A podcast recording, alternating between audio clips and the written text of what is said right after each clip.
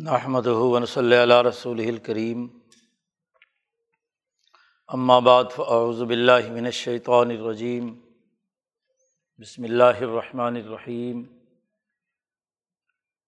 قال اللہ تبارک و تعالی الذين يأكلون الربا لا يقومون إلا كما يقوم الذي يتخبطه الشيطان من المس.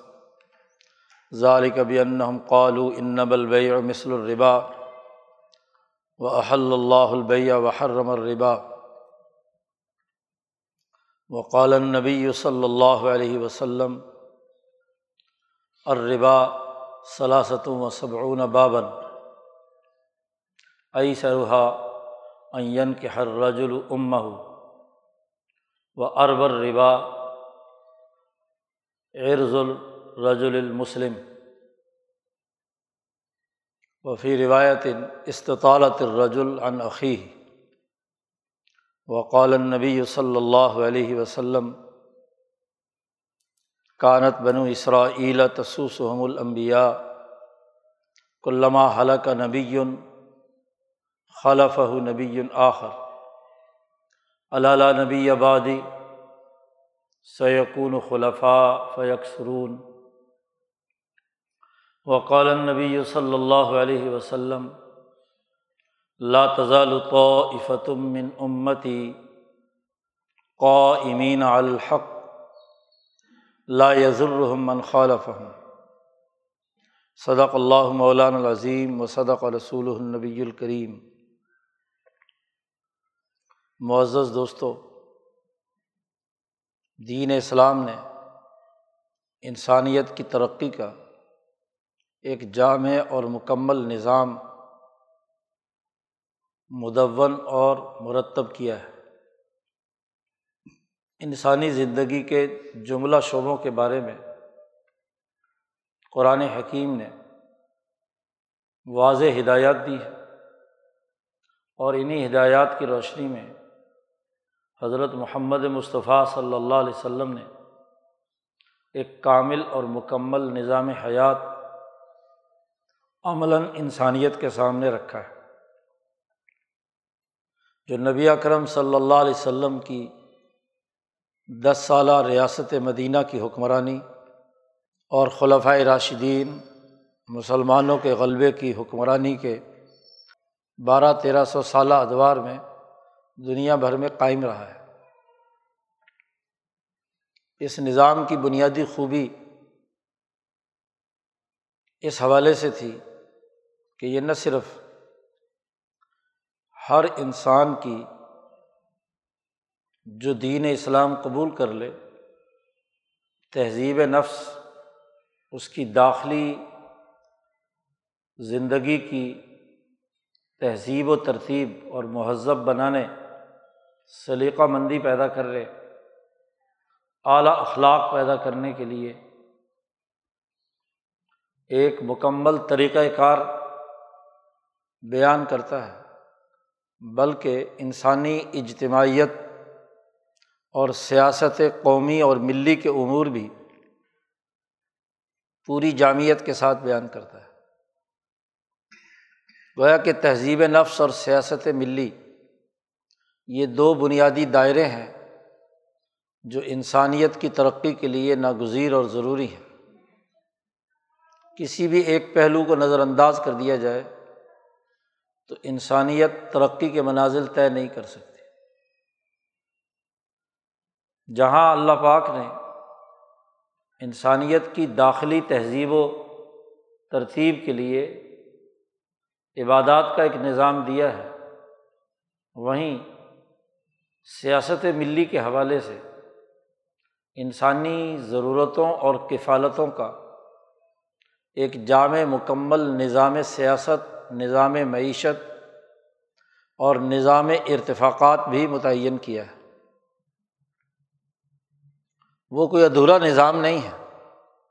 کامل اور مکمل نظام ہے۔ اور ہر دائرے میں اس کی تعلیمات انسانی زندگی کی تمام ضروریات کو پورا کرتی ہیں۔ اول سے آخر تک نبی اکرم صلی اللہ علیہ وسلم کی سیرت مبارکہ سے لے کر قیامت کے دنیا میں ظاہر ہونے تک، رہتی دنیا تک یہ نظام انسانیت کے لیے رہنمائی کا کردار ادا کرتا رہے گا۔ اس کی تعلیمات نہ تو مبہم ہے نہ غیر واضح ہیں، نہ مخمسے سے دو چار ہیں۔ وہ بالکل دو ٹوک اور واضح ہیں۔ اس کے کم از کم بنیادی اثاثی اصول اور اس کی اساس پر نظام، وہ رسول اللہ صلی اللہ علیہ وسلم، صحابہ کرام اور ان کے بعد آنے والے خلفۂ کرام، محدثین فقہ مفصرین صوفیہ علماء ربانیین نے پوری جامعت کے ساتھ اسے برقرار رکھا ہے۔ یہ آیت مبارکہ جو تلاوت کی گئی ہیں اور حدیث، اس کا تعلق سودی نظام کے ساتھ ہے۔ صورت البقرہ کی یہ آیات ہے اس سے پہلے دو تین رقوؤں میں اللہ تبارک و تعالیٰ نے انسانی زندگی کی ترقی اور کامیابی کے لیے انفاق مال کے قانون کو بڑی وضاحت کے ساتھ بیان کیا ہے۔ اس سے پہلے والے رقوع کا آغاز اسی سے ہوتا ہے کہ یا یہ الدین آمن و انفق و مما رزقنا کو جو ہم نے تمہیں رزق دیا ہے اسے خرچ کرو انسانیت پر، انسانیت کے فائدے کے لیے۔ انسانیت کے نفع کے لیے ایثار، قربانی اور صدقات اور نفقات کے خرچ کرنے کا حکم۔ ان آیات مبارکہ میں دیا گیا ہے۔ یہاں تک کہ صحابہ کلام جو دنیا کی سب سے پہلی تربیت یافتہ مسلمان جماعت ہے، اس کا تذکرہ کرتے ہوئے قرآن حکیم نے کہا کہ یو سرون اعلیٰ انفسم ولوکان بہم خساسا خود بھوکے بھی ہوں، پیاسے بھی ہوں ضرورت مند بھی ہوں، تو دوسروں کو ترجیح دیتے ہیں، خود بھوکا رہ لیتے ہیں خود پیاسا رہ سکتے ہیں۔ لیکن دوسرے انسان کی ضرورت پورا کرنے کے لیے اپنی بھوک اور اپنی پیاس قربان کر دیتے ہیں بلکہ یہ ان صحابہ کے بارے میں خاص طور پر نازل ہوئی جو غزوہ عہد میں زخمی حالت میں تھے اور خواتین اسلام انہیں پانی پلانے کے لیے مشقیں بھر بھر کر لا رہی تھیں، جن میں حضرت عائشہ صدیقہ رضی اللہ تعالیٰ عنہ بھی شامل ہے پانی ایک زخمی کے پاس لے کر آتے تو ساتھ ہی دوسرے، چونکہ بہت سے زخمی پڑے ہوئے تھے، تو دوسرے زخمی کی کراہ کی آواز آتی تو وہ بھائی کہتا کہ پہلے اسے پلا دو۔ وہ کہتا اسے پلا دو۔ تو ایک دوسرے کو ترجیح دے رہے ہیں۔ زخمی حالت میں ہیں، جہاد کی حالت میں ہیں، ضرورت مند ہیں۔ جنگ کی حالت میں وہ بھی شدید، گرمی میں، زخمی حالت میں، لیکن وہ اپنی ضرورت کو پس پش ڈال کر ساتھ لیٹے ہوئے دوسرے زخمی بھائی کی ضرورت کو پورا کرنے کے لیے ترغیب دے رہے ہیں کہ یہ پانی پہلے انہیں پلا دو۔ اسی کو اللہ نے کہا کہ یہ صحابہ کی ایسی الاظم جماعت ہے کہ یو سرون اعلیٰ انفسین اپنی ذات پر دوسروں کو ترجیح دیتے ہیں، اس کی ضرورت کو پورا کرتے ہیں۔ مفسرین کہتے ہیں کہ پیچھے اللہ پاک نے نفقات اور مال خرچ کرنے، بھائیوں کی، دوسرے انسانوں کی ضرورتیں پورا کرنے کا حکم دینے کے بعد اس کے مقابلے میں دوسرا رویہ بیان کیا ہے۔ ان لوگوں کا تذکرہ کیا ہے جس سے اس رقوع کا آغاز ہوتا ہے کہ یہ لوگ وہ ہیں اللہ دین یا قلون الربا۔ یہ لوگ جو سود خور ہیں، سود کھاتے ہیں۔ صرف کھانا ہی نہیں۔ مفسرین کہتے ہیں کہ یا قلون کے اندر صرف کھانے کا تذکرہ نہیں کہ صرف روٹی سود خوری کی ہو، کپڑے پہننا بھی، مکان لینا بھی۔ جو بھی آپ سود کے پیسے سے آپ استعمال کر رہے ہیں، کسی بھی انداز میں، اس کا جو بھی استعمال۔ اس کے بارے میں کہا اللہ دین یا کلون الربا، جو سود کھاتے ہیں ان کی مثال یہ ہے، مثال دی ہے۔ لا یقومون اللہ کما یقوم الدی یا تخبت حشیطان و من المس۔ یہ نہیں کھڑے ہوتے، مگر ایسے جیسے کوئی آدمی جس کو شیطان نے پاگل بنا دیا۔ عربوں کے یہاں جو آدمی مجنون، پاگل دیوانگی کی باتیں کرتا تھا۔ تو کہتے تھے اس پر جن چڑھ گیا۔ کوئی شیطان آ گیا، کوئی بلا اور چڑیل اس پر چڑھ گئی جو اس کو پاگل بنائے ہوئے ہے اور پاگل کا دماغ جس طرف لگ جائے، خواہ وہ کتنی ہی اچھی بات بھی کیوں نہ ہو، اس کے پیچھے لگ جائے تو صرف وہ اسی کو دیکھتا ہے۔ وہی رپیٹ کرتا ہے بار بار۔ جنون طاری ہو جاتا ہے اسے کہ وہ جو ٹارگیٹ اس نے متعین کر لیا ہے، اس کو پورا کرے، خواہ اس کے پورا کرنے میں کسی کی گھر کی دیوار پھلانگنا ہو، کسی کی بے عزتی ہوتی ہو، کسی کو ذلیل کیا جا سکتا ہو، یا خود اپنے آپ کو ننگا ہو کے دکھانا پڑ جائے۔ تو پاگل پن ہے، اپنے کپڑے پھاڑ لے۔ اپنے آپ کو کیا ہے؟ نقصان پہنچانے کی کوشش کرے، دوسروں کو نقصان پہنچانے کی کوشش کرے۔ یا تخبت ہو شیطان من المس۔ قرآن حکیم نے مثال دی ہے۔ دنیا میں بھی ایسے آدمی کو خبتی کہا جاتا ہے۔ سود خور ہمیشہ خبتی ہوتا ہے۔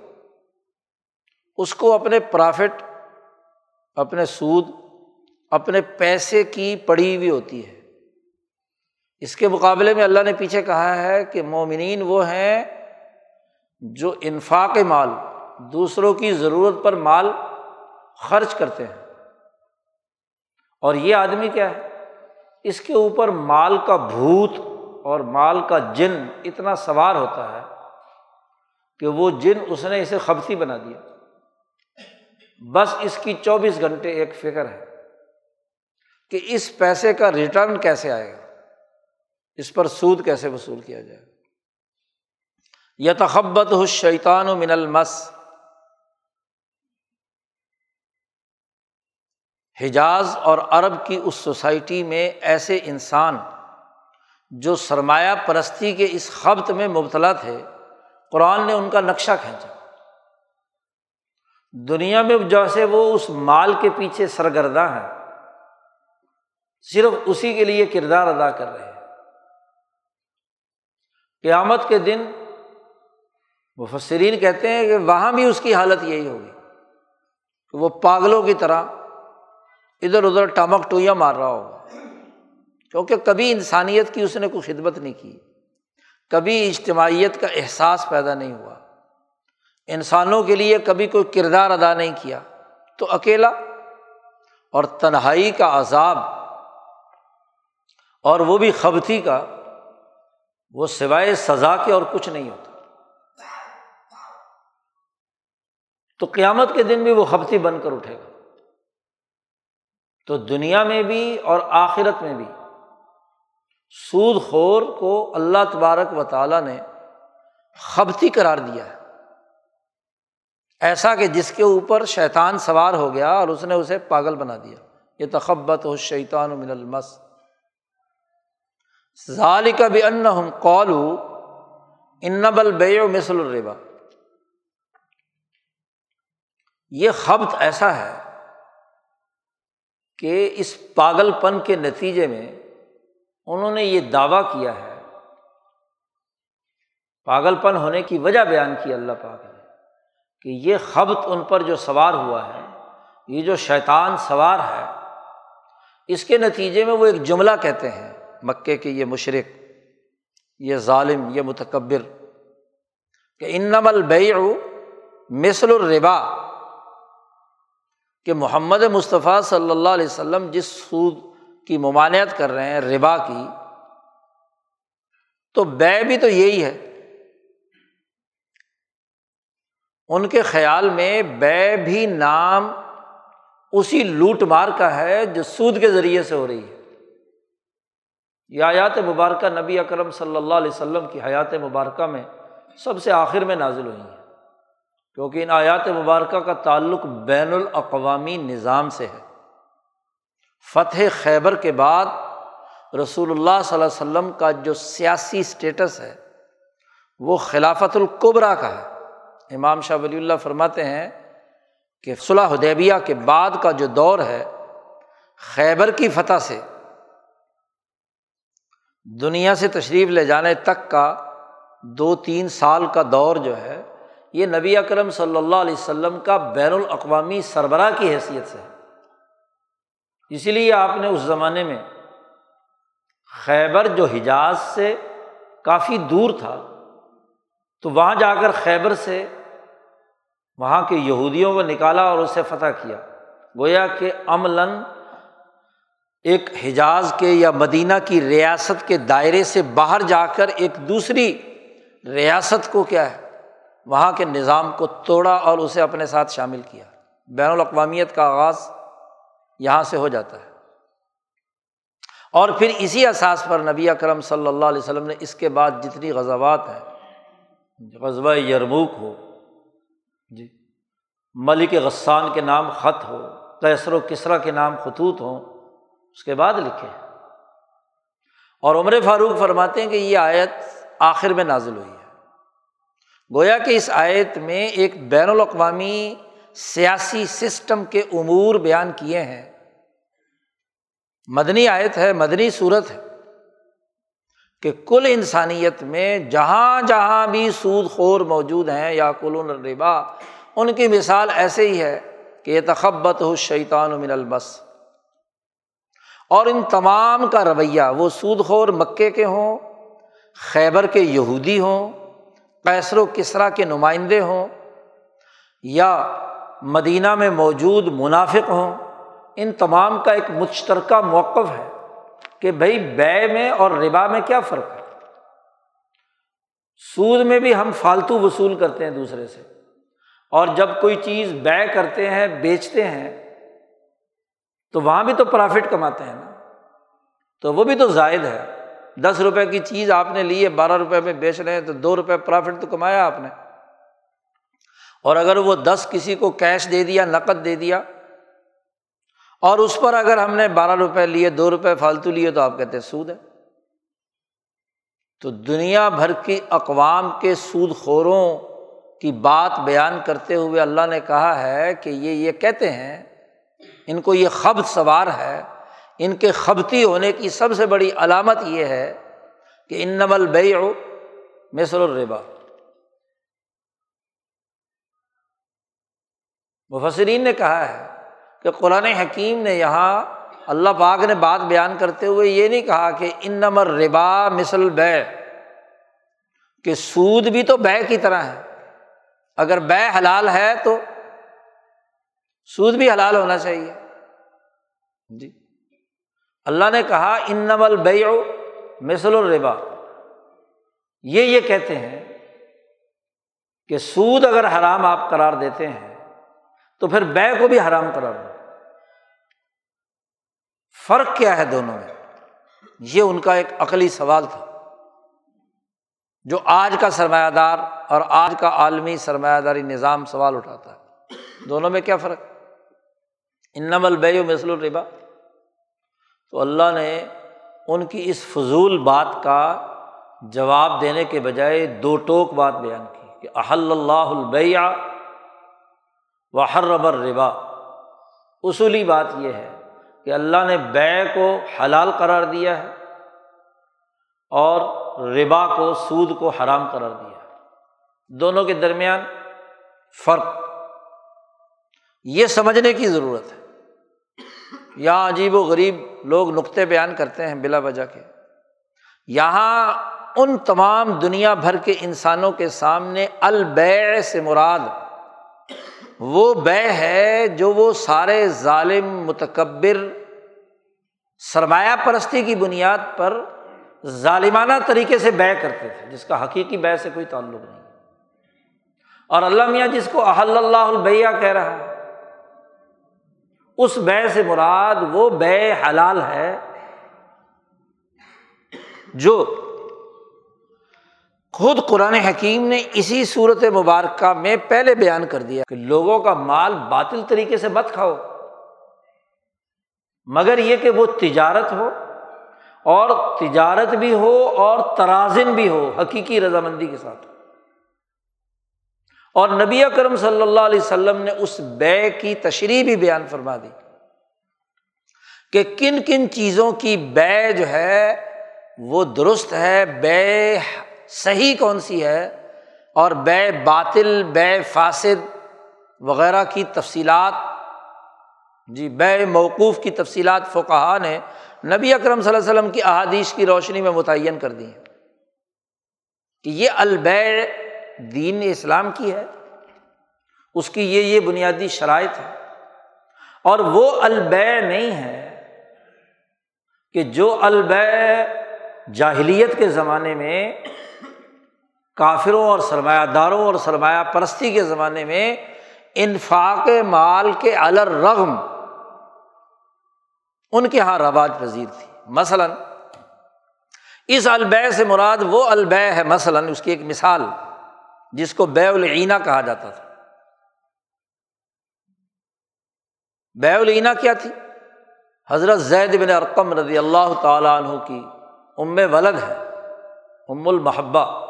وہ حضرت عائشہ صدیقہ کے پاس آئی۔ کہنے لگی کہ وہ زید بن ارقم کو آپ جانتی ہیں؟ انہوں نے کہا کہ ہاں جانتی ہوں۔ کیا ہوا انہیں؟ کہ ان کے ساتھ میں نے ایک سودا کیا ہے۔ جی۔ کہ میں نے ان سے غلام خریدا ہے، ایک سودا کیا ہے۔ آٹھ سو میں لیا ہے، پھر چھ سو میں دیا ہے۔ اس مدت کے لیے جب عطا آئے گی، سال میں جب بیت المال میں پیسے آتے تھے، تو سالانہ وظیفہ حکومت کی طرف سے ہاں جی جو مدینے کے رہنے والے لوگ ہیں ضرورت مند ہیں، ان کو تقسیم کیا جاتا تھا۔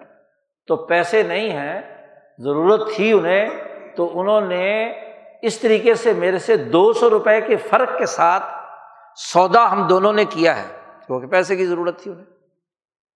عائشہ صدیقہ کو پتہ چلا تو حضرت عائشہ نے کہا کہ یہ زید ابن ارقم، تو نے بہت غلط کام کیا۔ ہاں جی۔ زید ابن ارقم سے بتا دو کہ اس نے رسول اللہ صلی اللہ علیہ وسلم کے ساتھ جتنے جہاد کیے ہیں جتنے نیکی کے کام کیے وہ سب ختم ہو گئے۔ ختم ہو گئے وہ۔ تو انہوں نے کہا کہ اگر میں وہ دو سو روپئے زیادہ نہ لوں، دو سو درہم یا وہ زیادہ نہ لیں، تو پھر انہوں نے کہا پھر ٹھیک ہے۔ اب یہ بے اینا کا طریقہ تھا ان کے یہاں لوٹ مار کا، کہ بظاہر سارا سودا جو ہے وہ بے کے نام پر ہوا، کوئی سود طے نہیں ہوا۔ اس کو بے کہتے تھے باقاعدہ۔ تو یہاں جو وہ کہہ رہے ہیں ان نم یہ البے سے مراد تو وہی بے اینا ہے۔ یا اور بہت سارے بے کے طریقے تھے جن کو نبی اکرم صلی اللہ علیہ وسلم نے منع کر دیا۔ مثلاً، احادیث میں واضح طور پر کہا گیا ہے کہ مزارات مزابنا وغیرہ، محاقلہ، یہ ناجائز روک دیا گیا۔ اور اس کی تشریح میں مفسرین نے لکھا ہے، محدثین نے، کہ محاقلہ یہ ہے کہ گندم باہر پڑی ہوئی ہے، آدمی کے پاس، اور ایک فصل لگی ہوئی ہے، اس کے اندر بالیاں ہیں، بالیوں میں گندم ہے، اس کا اندازہ لگایا۔ تو یہ گندم اندازہ لگا کر کے مثلاً وہ دس من ہے تو دس من گندم تول دی۔ سودا ہو گیا کہ یہ لے لو اور یہ میں لے لوں۔ تو ناجائز کیوں؟ دونوں کے درمیان جو مماثلت ہے، جس کو نبی کرم صلی اللہ علیہ وسلم نے لازمی قرار دیا ہے، وہ نہیں پیدا ہوئی۔ کیوں؟ کہ جب وہ تر گندم اترے گی اور جب وہ خشک ہوگی، تو اس کا وزن حقیقت میں کتنا ہوگا؟ یا اسی طریقے سے کھجور درخت پر ہے، لگی ہوئی۔ اور ایک کھجور خشک پڑی ہوئی ہے۔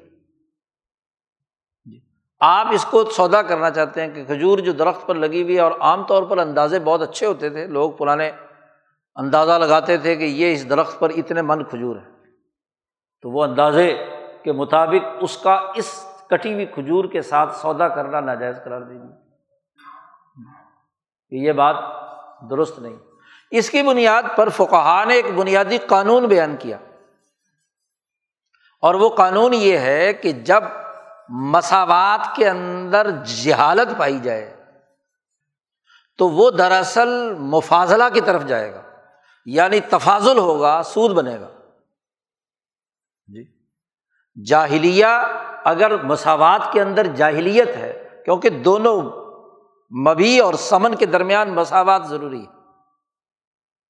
کیونکہ حضور نے فرمایا کہ دونوں مسلم بھی مسلم ایک دوسرے کے برابر ہونی چاہیے چھ چیزیں، گندم، نمک وغیرہ وغیرہ، چھ چیزیں، سونا، چاندی۔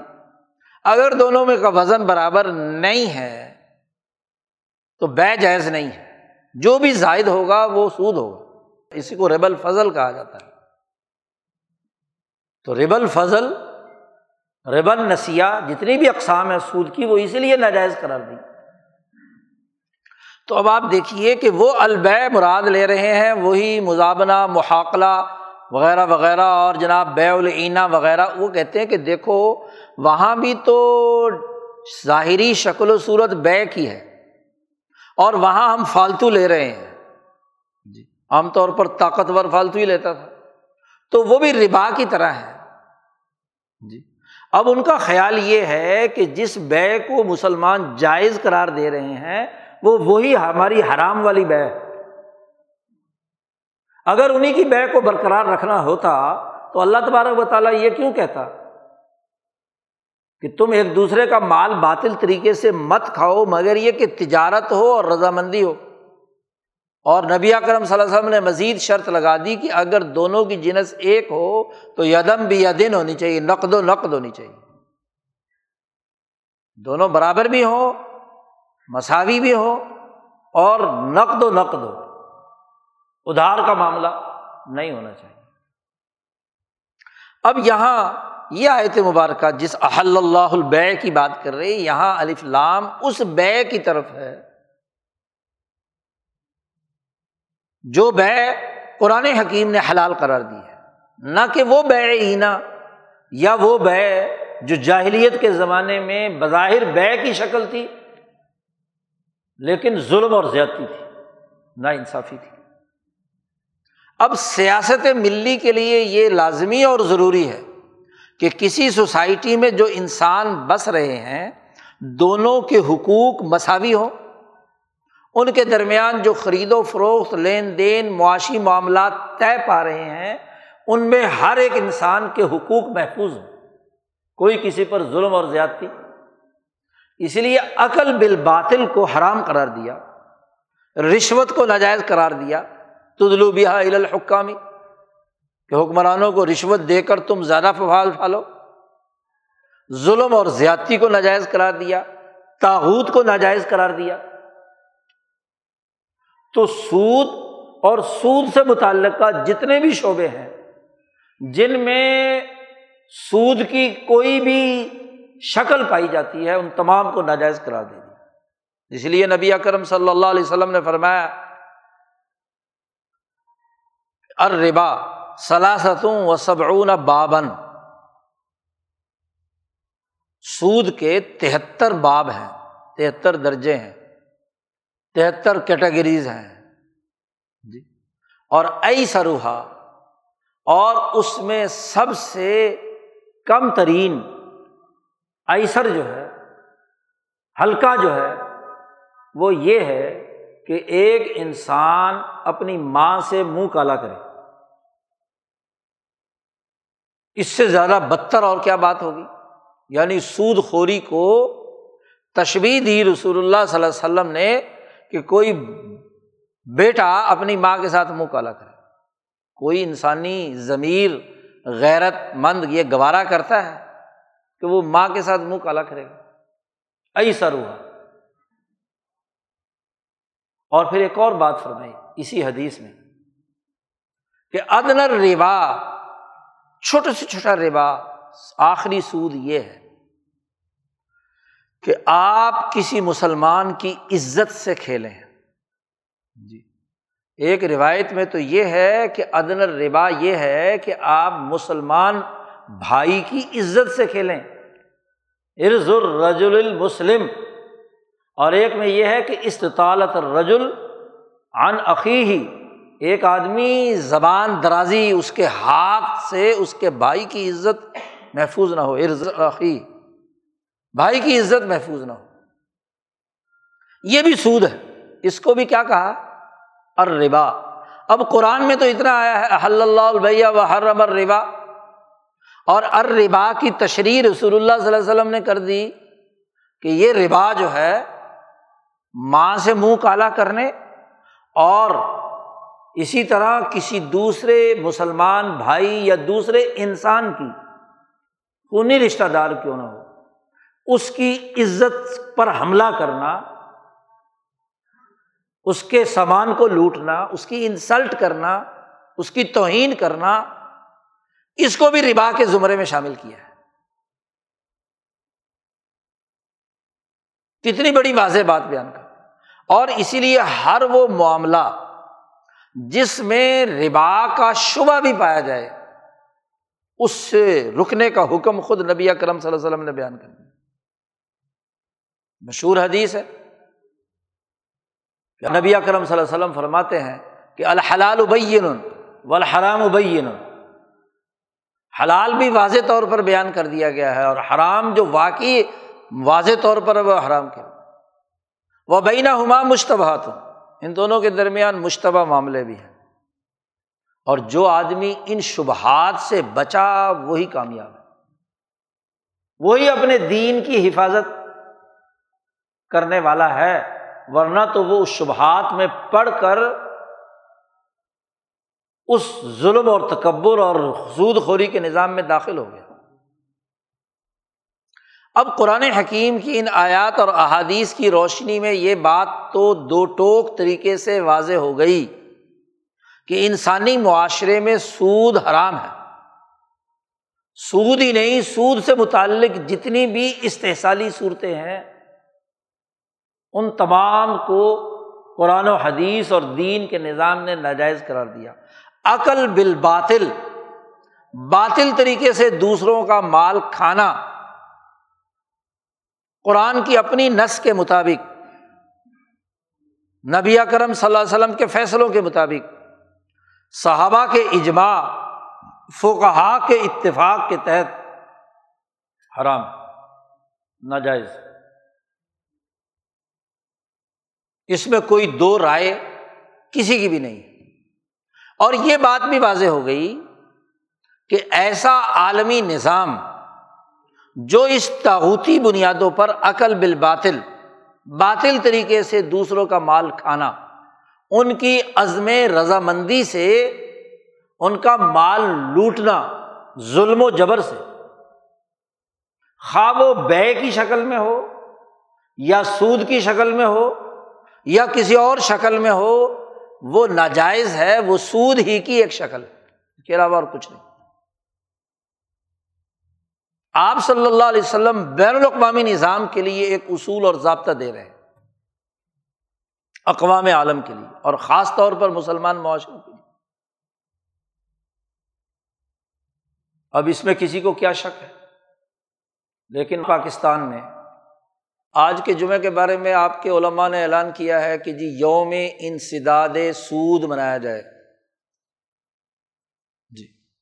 اس جمعے میں خطبات دیے جائیں کہ سود کا خاتمہ ہونا چاہیے۔ انسداد سود ایک تحریک چل رہی ہے، پارٹی بنی ہوئی ہے، علماء شامل ہیں ہر فرقے اور گروہ کے۔ اور وہ خوشیاں منا رہے ہیں کہ ایک تو پاکستان کی وفاقی شرعی عدالت کو پچھلے رمضان میں پتہ چل گیا کہ سود واقعی حرام ہے۔ جی۔ سود حرام ہو گیا۔ چلو شکر ہے، پچہتر سال کے بعد آپ کی اشرافیہ کو، آپ کی عدالتوں کو پتہ چل گیا کہ سود حرام پھر اس وفاقی شہری عدالت نے ایک فیصلہ جاری کیا کہ جی یہ تو حرام ہے۔ تو پھر کرنا کیا ہے؟ ایک متبادل نظام۔ اور متبادل نظام اس کی جگہ پر جس کے لیے پانچ سال کی ہاں جی ٹائمنگ دی گئی ہے حکومت کو کہ وہ اس سود کو ختم کر کے اسلامی بینکاری نظام قائم کرے، بلکہ سارے شعبوں میں اسلامی نظام نافذ کرے۔ سود کے خاتمے کی بنیاد پر یہ فیصلہ ہاں جی جج صاحب نے فرما دیا، فیصلہ جاری ہو گیا۔ پہلی بات تو یہ دیکھیے کہ چودہ سو سال پہلے سود حرام ہوا اور پاکستان کی اسلامی ریاست کے عدالت کو تیس سال کی مقدمے بازی کے بعد اب پچھلے سال پتہ چلا کہ یہ واقعی سود حرام ہے۔ اور اس بات کو تسلیم کر لیا گیا کہ اس وقت جو نظام چل رہا ہے وہ سودی ہے اور یہ سودی نظام اس عالمی تعوتی نظام کے ساتھ جڑا ہوا ہے جو I M F, world bank اور عالمی بدماش ریاستوں اور طاقتوں کے ذریعے سے دنیا بھر کے انسانوں پر مسلط ہے سود خوری پر مبنی ہے۔ یہ بات مان لی گئی۔ پہلے تو یہ ماننے کے لیے بھی تیار نہیں تھا کہ یہ سود بھی ہے یا نہیں ہے۔ بڑی ہچر مچر کرتے رہے، کبھی ہاں جی کچھ، کبھی کچھ، کبھی، وہ حتیٰ کہ آپ کا صدر بھی کہتا رہا کہ علماء کو کچھ رعایت کرنی چاہیے۔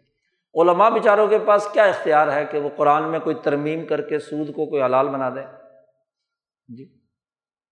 تو ظاہر ہے وہ یہ بات تو تسلیم کر لی۔ اب اگلا سوال یہ ہے، ایک متبادل نظام دیا گیا۔ کہ جی وہ اسلامی بینکاری نظام جو اس وقت اسلامی بینکوں میں یا دوسرے بینکوں کی اسلامی برانچوں میں یا اسلامی ونڈو میں چل رہا ہے اس کو پانچ سال میں یہاں پاکستان میں تمام مالیاتی اور معیشتی ڈھانچے میں نافذ کیا جائے اور اگر اس سلسلے میں کوئی رکاوٹ آپ کو پیش آئے تو اس کے لیے عدالت نے کہا ہے کہ ہم آپ کے ساتھ تعاون کے لیے تیار ہیں۔ اب یہاں یہ سوال ہے کہ یہ جو سودی نظام تسلیم کرنے کے بعد متبادل دیا جا رہا ہے، کیا یہ احل اللہ البیہ میں شامل ہے یا ہر رمر ربا میں شامل ہے؟ یہ بنیادی سوال۔ بحث تو اس جمعے کو علماء کو یہ کرنی چاہیے کہ کیا یہ اسلامی بینکاری جس نے سود کو ادھر ادھر سے کان مروڑ کے حلال کرنے کی کوشش کی ہے، یہ جائز ہے علمی بنیادوں پر؟ کیا یہ حلال ہے؟ کیا یہ واقعی البے الاسلامی ہے یا البے الجاہلی ہے؟ بھائی دو بے بیان کی گئی ہیں نا۔ احادیث سے ثابت ہے، حضرت عائشہ کے جملے سے ثابت ہے، محدثین نے نقل کیا ہے۔ جتنی بھی بیوات ہیں، ان پر حدیث، کتاب البیو میں بحث کی جاتی ہے کہ کون کون سی بیوات فاصدہ ہے کون کون سی بیوات باطلا ہے اور کون سی واقعی البے الاسلامی۔ یہ بات درست ہے۔ کہ البے حلال ہے اور اربا حرام ہے۔ اس سے کسی کو کیا اختلاف ہے؟ سوال یہ ہے کہ اس مالیاتی نظام کو جو اسلامی بنانے کے لیے جو طریقۂ کار اختیار کیا گیا ہے، کیا یہ البے الاسلامی ہے یا البے الشرعی ہے یا البے الجاہلی ہے؟ اس سوال پر بحث کرنے کی ضرورت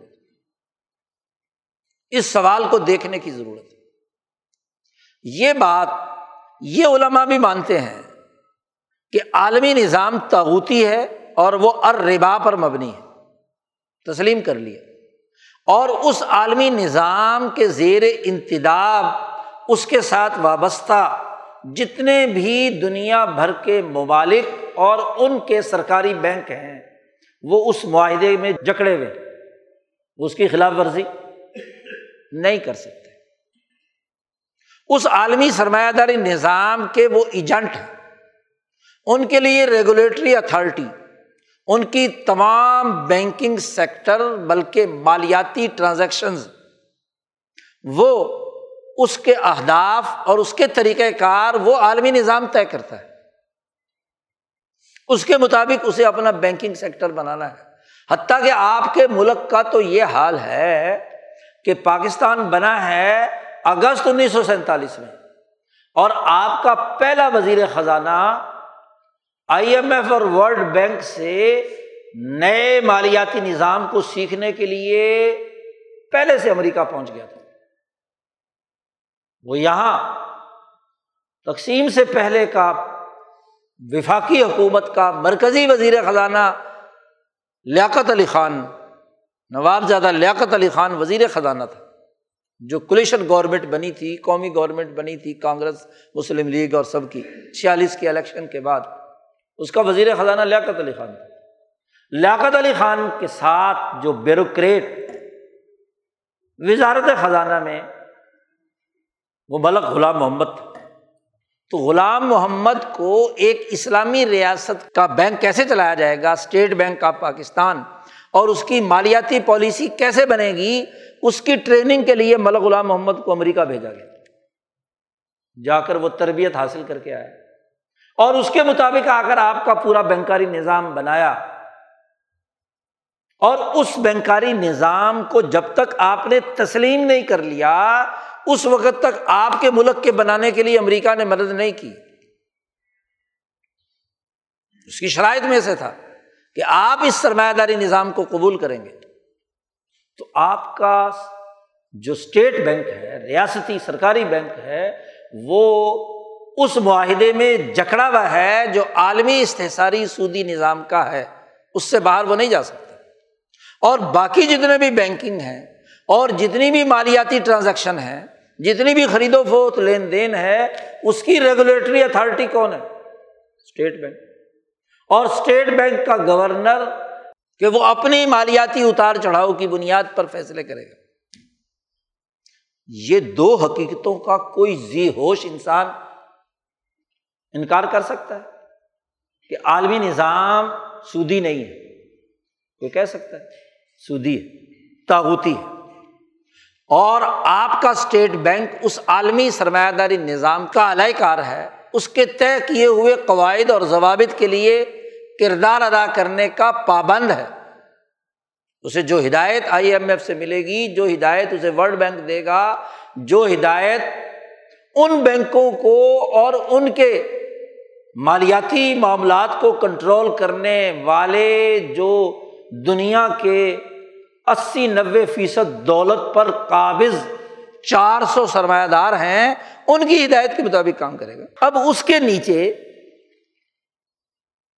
ایک اسلامی بینک۔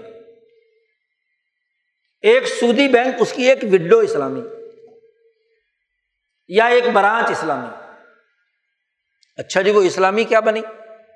اسلامی بنانے کا سہرا پچھلے چالیس سال سے دنیا میں دو آدمیوں کو ایوارڈ ملا ہے۔ کہ اسلامی بینکاری کے بانی مبانی دو آدمی، ایک ادھر افریقہ کا کوئی لیڈر ہے اور ایک آپ کا پاکستان کا نمائندہ ہے۔ دونوں کو کیا ہے؟ عالمی سرمایہ داری نظام نے ایوارڈ دیے ہیں، بلکہ پی ایچ ڈی کی ڈگریاں بھی بانٹی ہیں کہ آپ نے ایک نیا البے کا نظام جاری کر دیا۔ یعنی اربا کے مقابلے میں وہ البے الجاہلیہ بے اینا جتنی بھی ٹرانزیکشن ہے یا بے العینا کی بنیاد پر ہے۔ جی۔ اور وہ بھی جزوی تخریجات کی اساس پر بعض کو کہا کی رائے کے مطابق۔ اور اس واضح دو ٹوک سود کو جائز قرار دینے کے لیے جو طریقہ اختیار کیا ہے البے کا الجارہ کا یا الکفالہ کا۔ سارے اسلامی بینکوں میں جو کچھ پڑھایا جا رہا ہے، وہ اسی کی احساس پر ہے کہ کون سی جو ٹرانزیکشن ہوئی ہے کون سی کوئی ایٹم مالیاتی نقطۂ نظر سے بینکوں نے متعارف کرائی ہے، اس کے لیے ایک شریعہ بورڈ فیصلہ کرے گا کہ اس سود کو گھما پھرا کر بے کا لباس کیسے پہنایا جائے گا؟ اس کو اجارے کا لباس کیسے پہنایا جائے گا؟ اس کو کفالا کیسے بنایا جا سکے گا؟ اس کو شرکت کیسے بنایا جائے گا؟ کمپنی کیسے بنائی جائے گی؟ حقیقت میں وہ ٹرانزیکشن ہوئی ہے یا نہیں؟ کاغذوں میں پروڈکٹ، ہر ایک پروڈکٹ کے لیے وہ شریعہ بورڈ کے پاس جائے گی اور وہ اس کو بے کا، شرکت کا اور جناب والا اسی طریقے سے کفالے کا یا جو بھی ان کو قریب ترین لگے گا، اجارے کا لباس پہنا دے گا۔ اب بے دنیا بھر میں حلال ہے۔ کون ہے جو کہے گا کہ بے جو ہے وہ حرام اجارہ فقہا کی اکثریت کے یہاں حلال ہے۔ جی۔ بعض فقہا کو چھوڑ کر۔ کفالا اور شرکا شرکت پر پوری ہاں جی اقسام موجود ہیں۔ چار اقسام اس کی، فقہا کی کتابیں بھری ہوئی ہیں، شرکت جائز۔ آپ ذرا اندازہ لگائیے کہ ایک عالمی سود خوری کے نظام میں جو کمپنی کام کر رہی ہے شرکا کام کر رہی ہے۔ اسی شرکت کی اساس پر آپ نے فقہ والی شرکت کو داخل کر دیا۔ حالانکہ یہ بات طے شدہ ہے کہ فقہا کی کتابوں میں جہاں اشرکا کا لفظ استعمال کیا گیا ہے یا جو شرکت کی چار قسمیں بیان کی ہیں، کمپنی کی، وہاں یہ کمپنی کوئی لیگل پرسن نہیں ہے، قانونی شخص نہیں ہے۔ اس کمپنی میں جتنے لوگ بھی شریک ہیں، شرکت الصلاح مثلاً چار موچی، چار درزی، چار انجینئر مل کر ایک کمپنی بناتے ہیں، اپنی اپنی محنت کرتے ہیں، اور اس سے جو کچھ ہو رہا ہے، وہ چاروں کے چاروں برابر کے اپنے حصص کے مطابق ذمہ دار ہے ان چار افراد سے مابرا اس کمپنی کا جو ٹائٹل ہے، جو بھی نام رکھ لیا انہوں نے، تو وہ ٹائٹل کوئی لیگل پرسن نہیں۔ سرمایہ داری نظام نے کیا کیا؟ اس سود خوری تاغوتی نظام نے آ کر کمپنی بنائی اور اس کمپنی کا ایک ٹائٹل مثلاً ایسٹ انڈیا کمپنی تھی نا۔ وہ کیا کرے گی جی؟ بے کرے گی۔ بے کرنے کے لیے آئے تھے نا یہاں۔ تو پورا ملک ہڑپ کر لیا کہ نہیں؟ پورے ملک پہ قبضہ کر لیا۔ تجارتی کمپنیوں کا کام ملک ہڑپ کرنا ہوتا ہے، ملک پر قبضہ کرنا ہوتا ہے۔ اگر ہم شرعی قانون اور فقہ کے اس اینک سے، جس سے یہ ہمارے مفتیان کرام بے کو حلال قرار دے رہے ہیں، تو بے کو حلال قرار دینے کا جو طریقہ یا جس کی بنیاد پر مغل حکمرانوں نے ایسٹ انڈیا کمپنی کو کاروبار اور تجارت کی اجازت دی تھی، وہ یہ البے تھی کہ ہندوستان پر قبضہ کر لو۔ جی؟ وہ تو کیا تھی؟ کہ دنیا بھر میں جو مہذب طریقہ ہے، باہمی رضامندی سے اور ایسا پرافٹ جو آپ کی محنت اور جائز طریقے سے آپ کو مل رہا ہے۔ اس پرافٹ کے مطابق بے تھی نا۔ اور جب تک کمپنی نے ایک سو سال، سولہ سو سولہ سے لے کر، بلکہ ڈیڑھ سو سال کمپنی نے سو ڈیڑھ سو سال جو یہاں کاروبار کیا، بے کی، تو اس بے کا مجموعی فائدہ ہندوستان کو ہوا، برطانیہ کو نہیں ہوا۔ اسی لیے جب کمپنی کی سو سالہ کارکردگی برطانوی دربار میں پیش کی گئی، تو وہاں پہ بڑے بڑے لارڈز نے یہ فیصلہ کیا کہ اس کمپنی پر پابندی لگائی جائے۔ کیونکہ ہندوستان سے جو یہ کاروبار کر رہی ہیں، تو اس کی بیلنس شیٹ برطانیہ کے خلاف ہے۔ ہندوستان کو زیادہ فائدہ ہو رہا ہے، ہمیں نقصان ہو رہا ہے۔ اس لیے اس کو بین کیا جائے۔ تجارت تو فائدے کے لیے کی جاتی ہے۔ تو اس کو فائدہ تو کچھ بھی نہیں ہو رہا۔ ہندوستان کا مال برطانیہ میں آتا ہے اور یہاں ہاتھوں ہاتھ بک جاتا ہے۔ ہمارے یہاں تو کوئی مصنوعات نہیں ہے۔ کپڑا یہاں کا، مثالیں یہاں کے۔ باقی خوشبویات یہاں کی، وہی برطانیہ میں کیا پیدا ہوتا ہے؟ آج بھی کچھ نہیں پیدا ہوتا۔ سوائے ان سروسز کے جن کو ٹائٹل تو سروس کا دے دیا گیا، لیکن ہیر پھیر کا۔ جی دوسروں کی مال لوٹنے کا، دوسروں کے مفادات کا۔ نہ وہاں زراعت ہے، نہ صنعت ہے، نہ تجارت۔ بس کمپنیوں کے ہیڈ کوارٹر ہیں، ادھر سے کاغذ ادھر الایا، ادھر سے اٹھا کر ادھر لگایا۔ اس کے علاوہ اور کیا ہوتا تھا لندن میں؟ برطانیہ میں۔ اب دیکھو خوبصورت ٹائٹل ہے۔ لوگ کہتے ہیں کہ جی مغل جو ہیں، انہوں نے کمپنی کو یہاں کاروبار کرنے کی اجازت کیوں دی؟ بھائی کاروبار تو ہر انسان کا حق ہے، مسلم ہو، غیر مسلم ہو، لیکن کاروبار کرے۔ لیکن کاروبار کے ٹائٹل میں فوج بنانا۔ فوج بنائی۔ اس فوج کے ساتھ کیا ہے؟ پیش قدمی کرنا، لڑائیاں کرنا، علاقوں پہ قبضہ کرنا، یہ اگلی سیاست ہے نا۔ یعنی وہ البیع الجاہلیت کی بنیاد رکھی کس نے؟ بے اینا کی بے کے نام سے، اجارے کے نام سے جی مزارات کے نام سے مخابنہ کے نام سے، محاقلہ کے نام سے جتنی بھی واد نبی اکرم صلی اللہ علیہ وسلم نے ناجائز قرار دی تھیں وہ تمام حربے بے الجاہلیہ کے ایسٹ انڈیا کمپنی نے یہاں استعمال کیے اور اس کے نتیجے میں یہاں کی دولت لوٹ کر کہاں لے گیا؟ برطانیہ۔ ملک غلام بن گیا۔ دنیا کی کل پچیس فیصد دولت، ملک جو ہے، وہ کنگال ہو کر صرف دو فیصد رہ گیا، تیئیس فیصد دولت برطانیہ منتقل ہو گئی۔ یورپ منتقل ہوگی اب قانونی نظام سے اور اگر شریعت کی کتابوں کے نقطۂ نظر سے دیکھا جائے تو کہیں گے جی بے ہوئی تھی۔ اسی لیے تو یہ لوگ جو آج اسلامی بینکاری کے دعوے دار ہیں، یہ انگریز اور ایسٹ انڈیا کمپنی کے خلاف ایک لفظ بھی کہنے کے لیے تیار نہیں ہے برطانوی سامراج کے خلاف ایک لفظ نہیں بولتے یہ اور ان کے بڑے۔ جی۔ اسلام کے ٹھیکیدار ہیں۔ امت کے حکیم کہلاتے ہیں۔ لیکن برطانیہ کے خلاف کیوں بات نہیں کرتے؟ بھائی بظاہر بے تھی، لیکن وہ البے الجاہلیہ تھی۔ جس کو انہوں نے کہا تھا، دنیا بھر کے ان مشرقوں نے اور کافروں نے۔ اب اس کمپنی سے ہی دنیا بھر کی کمپنیاں بنی ہیں۔ آج تو دنیا بھر کے سامنے حقائق آ گئے ہیں۔ اس وقت دنیا کی جتنی ملٹا نیشنل کمپنیاں جن کا دنیا پر قبضہ ہے جو دنیا کی لوٹ کھسوٹ کر رہی ہیں، وہ ایسٹ انڈیا کمپنی کی بیٹیاں ہیں۔ ان کا دادا پڑدادا آج جو کمپنی کا مالک ہے، اس کا دادا پڑدادا ایسٹ انڈیا کمپنی کے اندر شیئر ہولڈر تھا۔ اسی کی لوٹ کھسوٹ پر۔ اب ان کمپنیوں نے مل کر وہ امریکی نظام بنایا، جو بریٹن ووڈ کانفرنس میں امریکہ میں امریکی وزیر خزانہ نے پیش کیا تھا۔ اور اس کی بنیاد پر دنیا کا استحصالی معاشی نظام وجود میں آیا، جس میں یہ سود خوری کا بینکنگ نظام، انسانیت دشمن، استحصالی خرید و فروخت اور منڈیوں پر قبضہ کر کے انسانیت کے اوپر عقل بل باطل کا عالمگیر نظام قائم کر دیا۔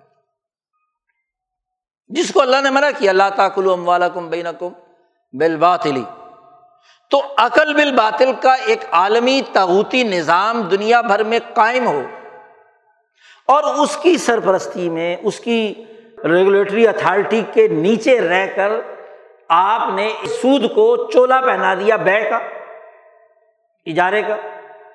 اس لیے ایک آدمی اگر سودی بینک سے قرضہ لیتا ہے تو وہ جتنا اس پر سود وصول کرتا ہے، اس سے دگنا کرایہ، کرائے کے نام پر بے کی ٹرانزیکشن کی بنیاد پر اسلامی بینک وصول کرتا ہے۔ ایک کمپنی نے بیس لاکھ فرض کیا، کسی کار کی قیمت مقرر کی ہے۔ سودی بینک بھی اس پر چار پانچ لاکھ روپیہ سود لیتا ہے اور اسلامی بینک آٹھ دس لاکھ لیتا ہے۔ کیونکہ اس کو اسلامی جو بنایا ہے، اسلامی پروڈکٹ ہوگی نا۔ حلال جو قرار دیا ہے۔ بھائی عقل بل باطل اصل میں تو ناجائز ہے نا۔ اسی لیے سود حرام کرا دیا گیا ہے۔ اور اس ربا کے جو تہتر شعبے ہیں، وہ یہی ہے نا۔ وہ یہی ہے کہ ایک آدمی دوسرے بھائی کی عزت اس کے مال پر ہاتھ درازی کرے، زبان درازی کرے۔ استطالت الرجل۔ جی۔ اس کے اوپر اقدامات کرے، ہڑپ کر جائے۔ یہی تو کام کیا ہے۔ حضور صلی اللہ علیہ وسلم کے جملے ایسی عکاسی کرتے ہیں حقیقتوں کی کہ اس سے بہتر تشبیح نہیں دی جا سکتی جو نبی اکرم صلی اللہ علیہ وسلم نے فرمایا۔ کیا اس مسلمان کی عزت پامال ہوئی؟ اچھا ایک آدمی کی مسلمان کی بات کی ہے۔ پورے ہندوستان کے کروڑوں انسانوں کی عزت پامال نہیں کی اس انڈیا کمپنی نے، برطانوی نظام نے۔ آج یہ آپ کا مالیاتی نظام بائیس کروڑ لوگوں کی عزت پامال نہیں کر رہا۔ اس استحصالی نظام کے خلاف تو کوئی بات نہیں ہے۔ اس پر خوش ہو رہے ہیں کہ اس عالمی تغوتی ظالمانہ نظام کے ماتحت ہمیں ایک اسلامی بینک قائم کرنے کی اجازت دے دی گئی۔ اور آپ کی عدالت کہتی ہے کہ یہ نظام نافذ کر دو۔ اچھا جی۔ اب آپ دیکھیے کہ یہ فیصلہ بھی آیا تو اس عالمی تاوتی نظام کو تو یہ بھی برداشت نہیں ہے۔ ستائیس اپیلیں اس وقت سپریم کورٹ میں دائر کی گئی اس کے خلاف کہ جی یہ جو فیصلہ ہے نا پہلا کہ یہ سود ہے بینک والا اور سود بینک والا جو ہے یہ حرام ہے۔ یہ فیصلہ صحیح نہیں ہے۔ نفاذ والا تو بعد کی بات ہے نا۔ متبادل تو بعد میں ہوگا، پہلے تو یہ طے کرنا ہوگا کہ کیا یہ سود ہے؟ جی۔ تیرہ درخواستیں سرکار پاکستان اور سرکاری بینکوں نے دی ہیں۔ جی۔ اور چودہ درخواستیں پرائیویٹ بینکوں نے دی ہیں۔ جن میں وہ اسلامی بینک بھی شامل ہے جس کا نمونہ قائم کرنے کے لیے جج نے ہدایت دی ہے کہ اس کے نمونے کے مطابق، اسلامی بینکاری کے مطابق کیا ہے۔ تو اپیلیں دائر ہیں اور اس کی بنیاد پر عدالت نے، سپریم کورٹ نے اسٹے آرڈر جاری کیا ہوا ہے۔ کہ یہ جو وفاقی شری عدالت کا فیصلہ ہے، یہ روک دیا جائے۔ یعنی اس میں جو سود کو حرام قرار دیا گیا ہے، یہ اسٹاپ یہ فیصلہ، ابھی فیصلہ سمجھا نہ جائے۔ اچھا جی ان پچھلے رمضان سے لے کر اب تک کے سات آٹھ مہینوں میں یہ عدالت میں موجود ہے اچھا جی اب علماء کہتے ہیں ہم نے بڑی بھاگ دوڑ کی، یہ کیا، وہ کیا ہاں جی اور ہم نے ملک کے وزیر خزانہ سے بات کی اور ہمارے سیاسی لیڈروں نے مولانا نے بھی بڑی کوشش کی تو وزیر خزانہ صاحب نے اعلان کر دیا کہ جی ہم تو اپنی درخواستیں واپس ہم وہ اسلامی بینکاری نافذ کرنا چاہتے ہیں جو اس عدالت کے فیصلے میں کہا گیا پہلی بات تو یہ ہے کہ کیا آپ اپنے اسٹیٹ بینک کو اس عالمی تعوتی نظام سے آزاد کرنے کے لیے تیار ہیں؟ یہ آپ کے اندر کوئی صلاحیت اور استعداد ہے؟ کیونکہ اس فیصلے میں پہلی بات تسلیم کر لی گئی ہے کہ یہ عالمی نظام سودی ہے۔ اور اس سودی نظام کا نمائندہ یہ ہمارا اسٹیٹ بینک ہے۔ تو کیا حکومت پاکستان اس بات پر تیار ہو گئی ہے کہ وہ اس بینک کو اس نظام سے ڈسکنیکٹ کرے؟ کم از کم اپنے داخلی نظام کو بنانے کے لیے اور اس کو سود سمجھنے کے لیے تیار ہے آپ کا بینک، آپ کی وزارت خزانہ، آپ کا پورا مالیاتی ڈھانچہ۔ اور ابھی تو صرف اعلان کیا ہے کہ واپس لیں گے۔ لی ہیں یا نہیں، یہ تو ابھی اگلی بات باقی جو چودہ بینک ہیں، وہ پرائیویٹ اور جن میں خود اسلامی بینک بھی شامل ہے ان سے درخواست کر رہے ہیں علماء کرام۔ یا آپ کے کیا ہے وزرا کہ بھی تم بھی واپس لے لو۔ سلمی سرمایہ داری نظام میں ہاں جی فری اکانمی مارکیٹ ہے۔ آپ کسی پر پابندی لگا سکتے ہیں؟ بال فرض، ساری ستائیس درخواستیں واپس بھی ہو جائیں۔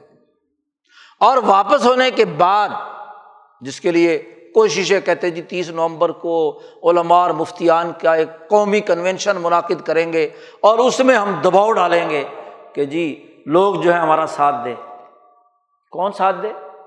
تاجر مافیا، تاجروں کو دعوت دے رہے ہیں۔ لینڈ مافیا وہ جن کی وجہ سے تمہارے بینکوں کا جو اثاثوں کا حجم ہے، وہ کئی گنا بڑا ہے۔ اسلام کے نام پر۔ ایک بالکل کمزور سا بینک تھا۔ جی جب اسلامی کا ٹائٹل یا ٹچ آیا یا فتویٰ آیا، تو جتنے بھی اسلام کو چاہنے والے لوگ ہیں، انہوں نے اپنے پیسے دھڑا دھڑ اس میں جمع کرایا کہ نہیں رہی اس کے اکاؤنٹ ہولڈر باقی سب سے آگے بڑھ گئے۔ وہی تاجر۔ وہی کاروباری، وہی لینڈ مافیا، جو اس استحصالی نظام کا حصہ ہے۔ ان سے کہا جا رہا ہے کہ بھائی، آپ کو بڑا فائدہ ہوگا، بڑا نفع ہوگا اگر آپ اسلامی چھتری کے نیچے یہ کاروبار کریں گے۔ اب اگلا سوال ہے کہ آپ نے کہا ہے کہ بے جو ہے وہ حلال ہے اور قرآن نے بھی کہا احل اللہ البیہ بے کے لیے تو لازمی شرط قرآن نے کہا ہے کہ باہمی رضامندی بھی ہو اور اس پر جو پرافٹ لیا جائے وہ مناسب حد میں ہو غبر فائش نہ ہو۔ وہ کہا کہ اصطلاح۔ بھائی جتنی محنت ہوئی ہے، جتنی جد وجہد ہوئی ہے، ایک تاجر نے کی ہے، اس نے اس کے اندر جو یوٹیلیٹی پیدا کی ہے، اس کے مطابق کیا ہے؟ وہ اس کے اوپر پرافٹ لے سکتا ہے۔ اس کو ربا کہیں گے، ربا کے مقابلے میں۔ کیوں؟ ربا اور ربا دونوں میں بنیادی فرق یہ ہے کہ ربا کے اندر ہا ہے جو محنت اور مشقت کی علامت ہے، جد وجہد کی علامت ہے، اور ربا کے اندر واؤ ہے جو حرف علت ہے بیماری کی علامت تو ربا ناجائز ہے اور ربا جو ہے وہ جائز ہے۔ اور ربا جائز وہ ہوتا ہے کہ وہ چیز مارکیٹ میں جس ریٹ کی ہے یا کسی پیداوار کرنے والے نے اسے جس ریٹ پر پیدا کر کے بیچا ہے، اس پر ایک مناسب پرسنٹیج دو پرسنٹ تین پرسنٹ دنیا میں آج سے چالیس سال پہلے ہمارا عام تاجر بھی اسی طرح کماتا تھا نا۔ پرافٹ کی ریشو یہی ہوتی تھی تاجر کی۔ لیکن یہ چالیس پچاس سال سے آپ کے اوپر ہنر برسا ہے ڈالر اور ریالوں کی بارش ہوئی ہے ہاں جی فساد پیدا کرنے کی وجہ سے، اب اس کے بعد کیا ہے؟ آپ بتاؤ، یہ بے کا کون سا طریقہ ہے؟ کون سی حلال بے ہے کہ ایک لینڈ مافیا کا آدمی پچاس ہزار میں ایک لاکھ میں ایک ایکڑ خریدتا ہے اور دو کروڑ میں ایک کنال کا پلاٹ بیچتا ہے؟ کون سی پرافٹ کی ریشو؟ آپ کہیں گے جی اس نے کالونی بنائی ہے، سڑکیں بنائی ہیں، گیٹ بنائے ہیں، سارے کام کیے ہیں تو اس کو پرافٹ لینے کا حق ہے۔ ٹھیک ہے جی؟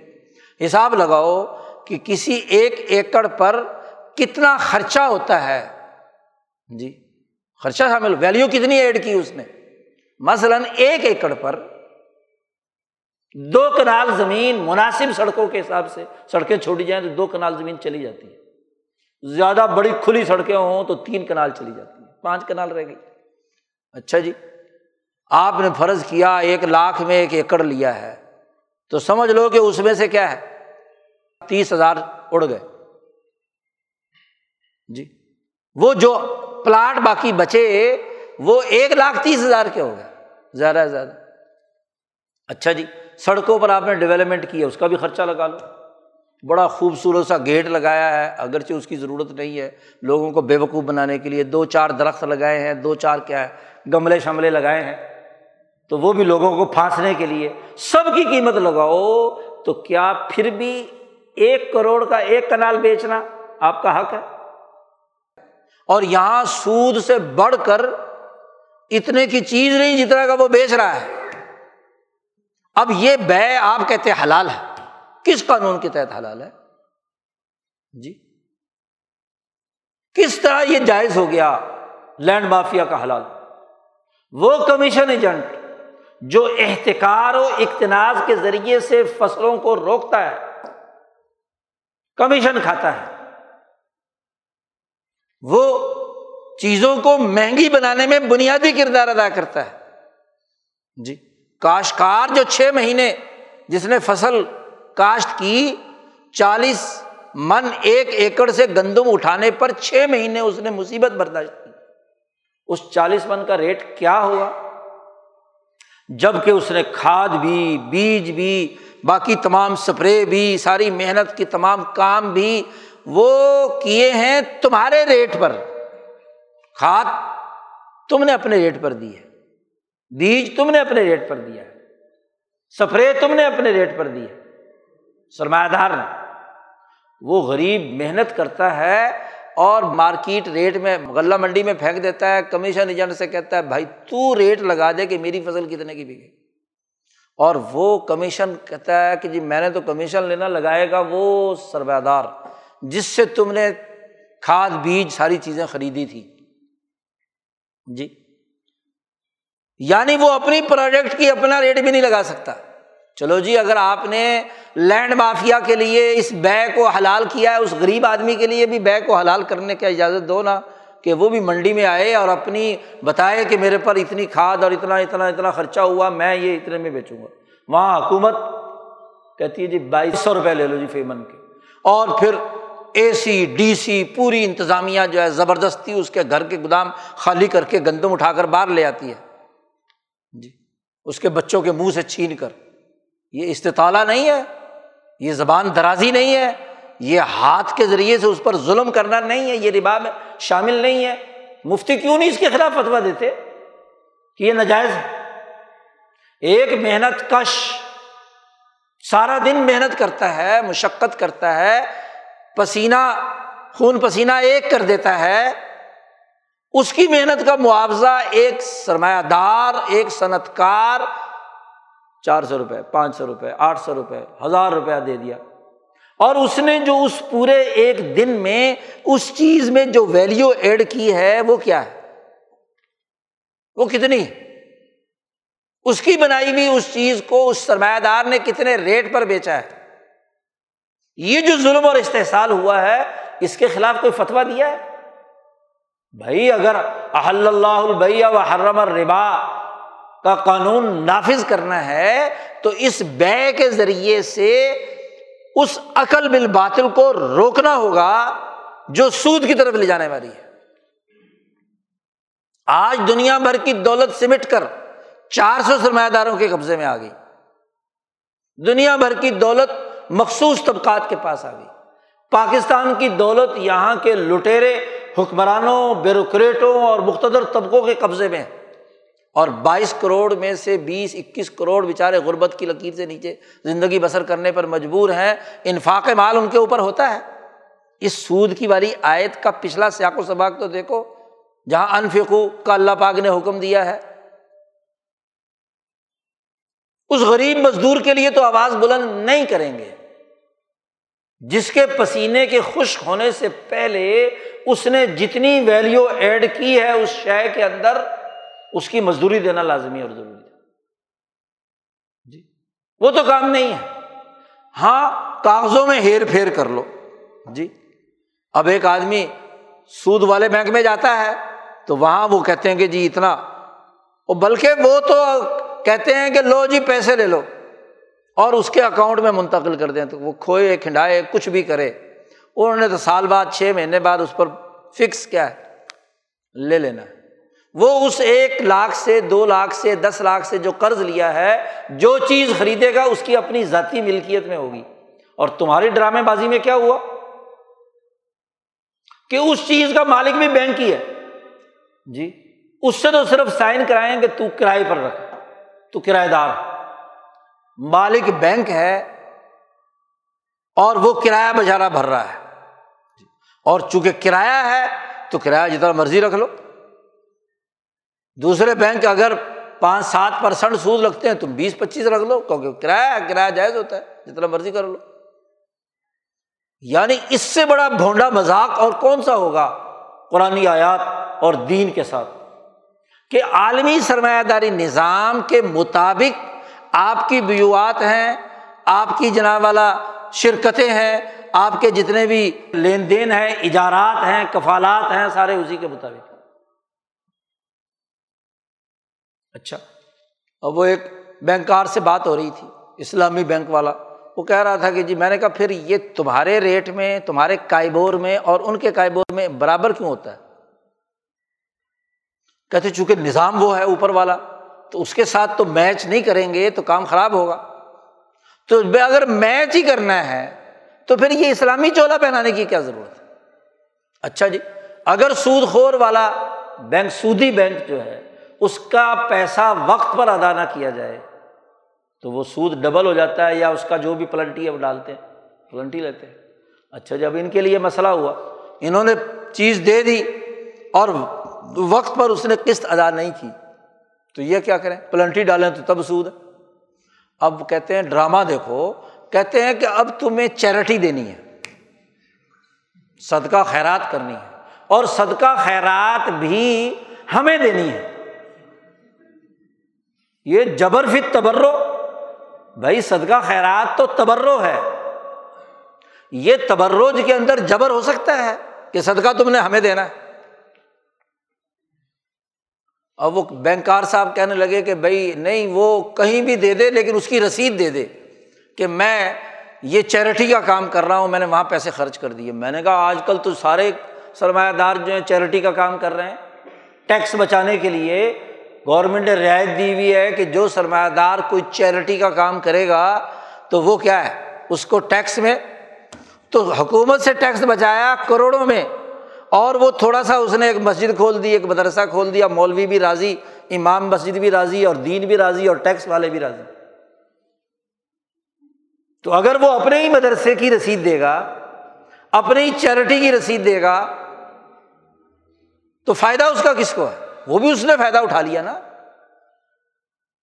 تو یہ عجیب ڈھکوسلا ہے، مذاق ہے۔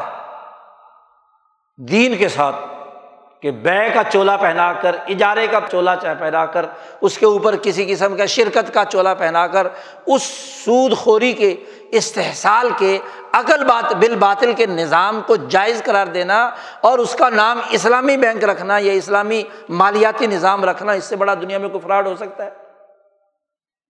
یہی تو رضول اللہ صلی اللہ علیہ وسلم نے فرمایا تھا کہ آخر زمانے میں لوگ سود کھائیں گے، نام بدل دیں گے۔ جی۔ رشوت کھائیں گے، نام بدل دیں گے۔ ہدیہ، نذرانہ، نام بدل دیا نا، ہے تو رشوت۔ گفٹ۔ جی۔ بات تو یہی ہے کہ حرام کو حلال بنانے کا طریقہ نیا بتا کر دیا۔ یہی کام تو یہودی علما کرتے تھے۔ اسی کو تو ارباب مندون اللہ کہا تھا، نبی اکرم صلی اللہ علیہ وسلم نے، قرآن حکیم نے۔ وہ کوئی سجدہ کرواتے تھے؟ نہیں، اللہ کے حرام کو حلال بناتے تھے اور اللہ کے حلال کو حرام بناتے تھے۔ وہی کام یہ کر رہے ہیں۔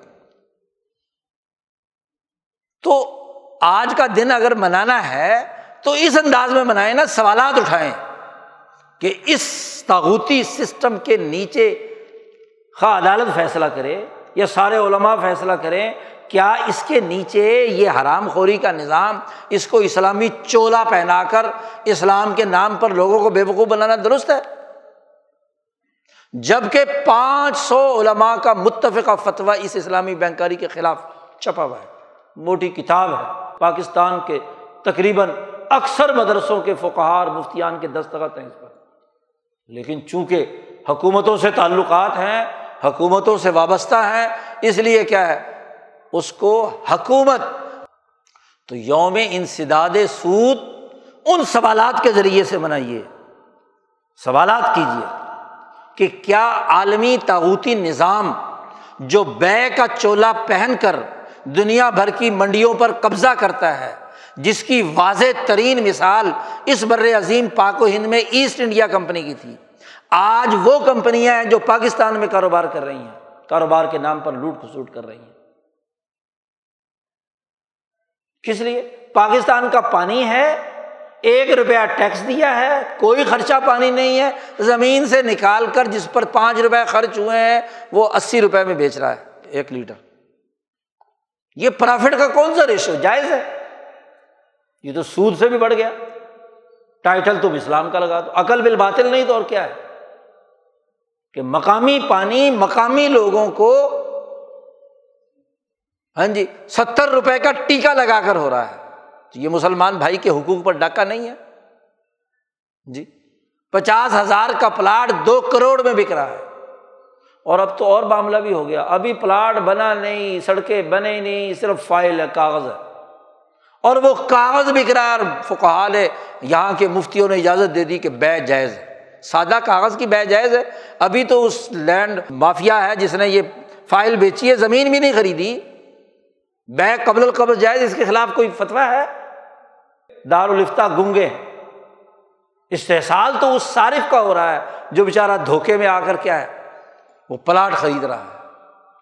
اس کا مال لوٹ لیا، اس کی عزت لوٹ لی، اس کی توہین کی اور مال کھچ کھچ کر ایک مخصوص طبقے قبضے میں آ رہا ہے۔ اور وہ جتنے لٹیرے، جتنے سرمایہ دار ارب کھرب پتی ہے انہوں نے ماشاء اللہ اسلامی چولا پہن لیا ہے، لمبی سی ڈاڑی رکھ لی ہے، ہاتھ میں تصویر پکڑ لی ہے، کوئی جناب اسلام کا کوئی چیریٹی کے نام پر مدرسہ کھول لیا ہے، ایک آر مولوی کو اور مدرسے کو رکھ لیا ہے اور تاکہ اس کے ہسپتال بنا لیا، دو چار دوائیاں رکھ لی۔ ٹرسٹ کے نام پر ہسپتال بنائے جاتے ہیں۔ ہاں جی اس کی بنیاد پر کیا ہے؟ زمینیں الاٹ کی جاتی ہیں اور بزنس اپنا کرتے ہیں۔ تو اس کے خلاف کوئی بات ہے؟ اس کے خلاف کوئی بات نہیں۔ اور صرف یہ خوشی منائی جا رہی ہے جی حکومت نے درخواستیں واپس لینے کا فیصلہ کر لیا، اسلامی نظام نافذ ہو گیا۔ کوئی عقل اور شعور کی بات تو ہے، اللہ پاک کہتا ہے، افلا تاقلون کیا تمہارے اندر عقل نہیں ہے؟ کیا تمہارے اندر شعور نہیں ہے؟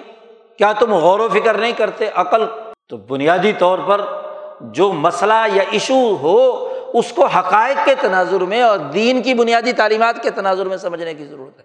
اللہ تعالیٰ ہمیں دین کا صحیح شعور نصیب فرمائے اور حقائق کے تناظر میں صحیح رائے قائم کرنے اور اس کے مطابق دین کے غلبے کی جد وجہد اور کوشش کرنے کے لیے کردار ادا کرنے کی توفیق عطا فرمائے۔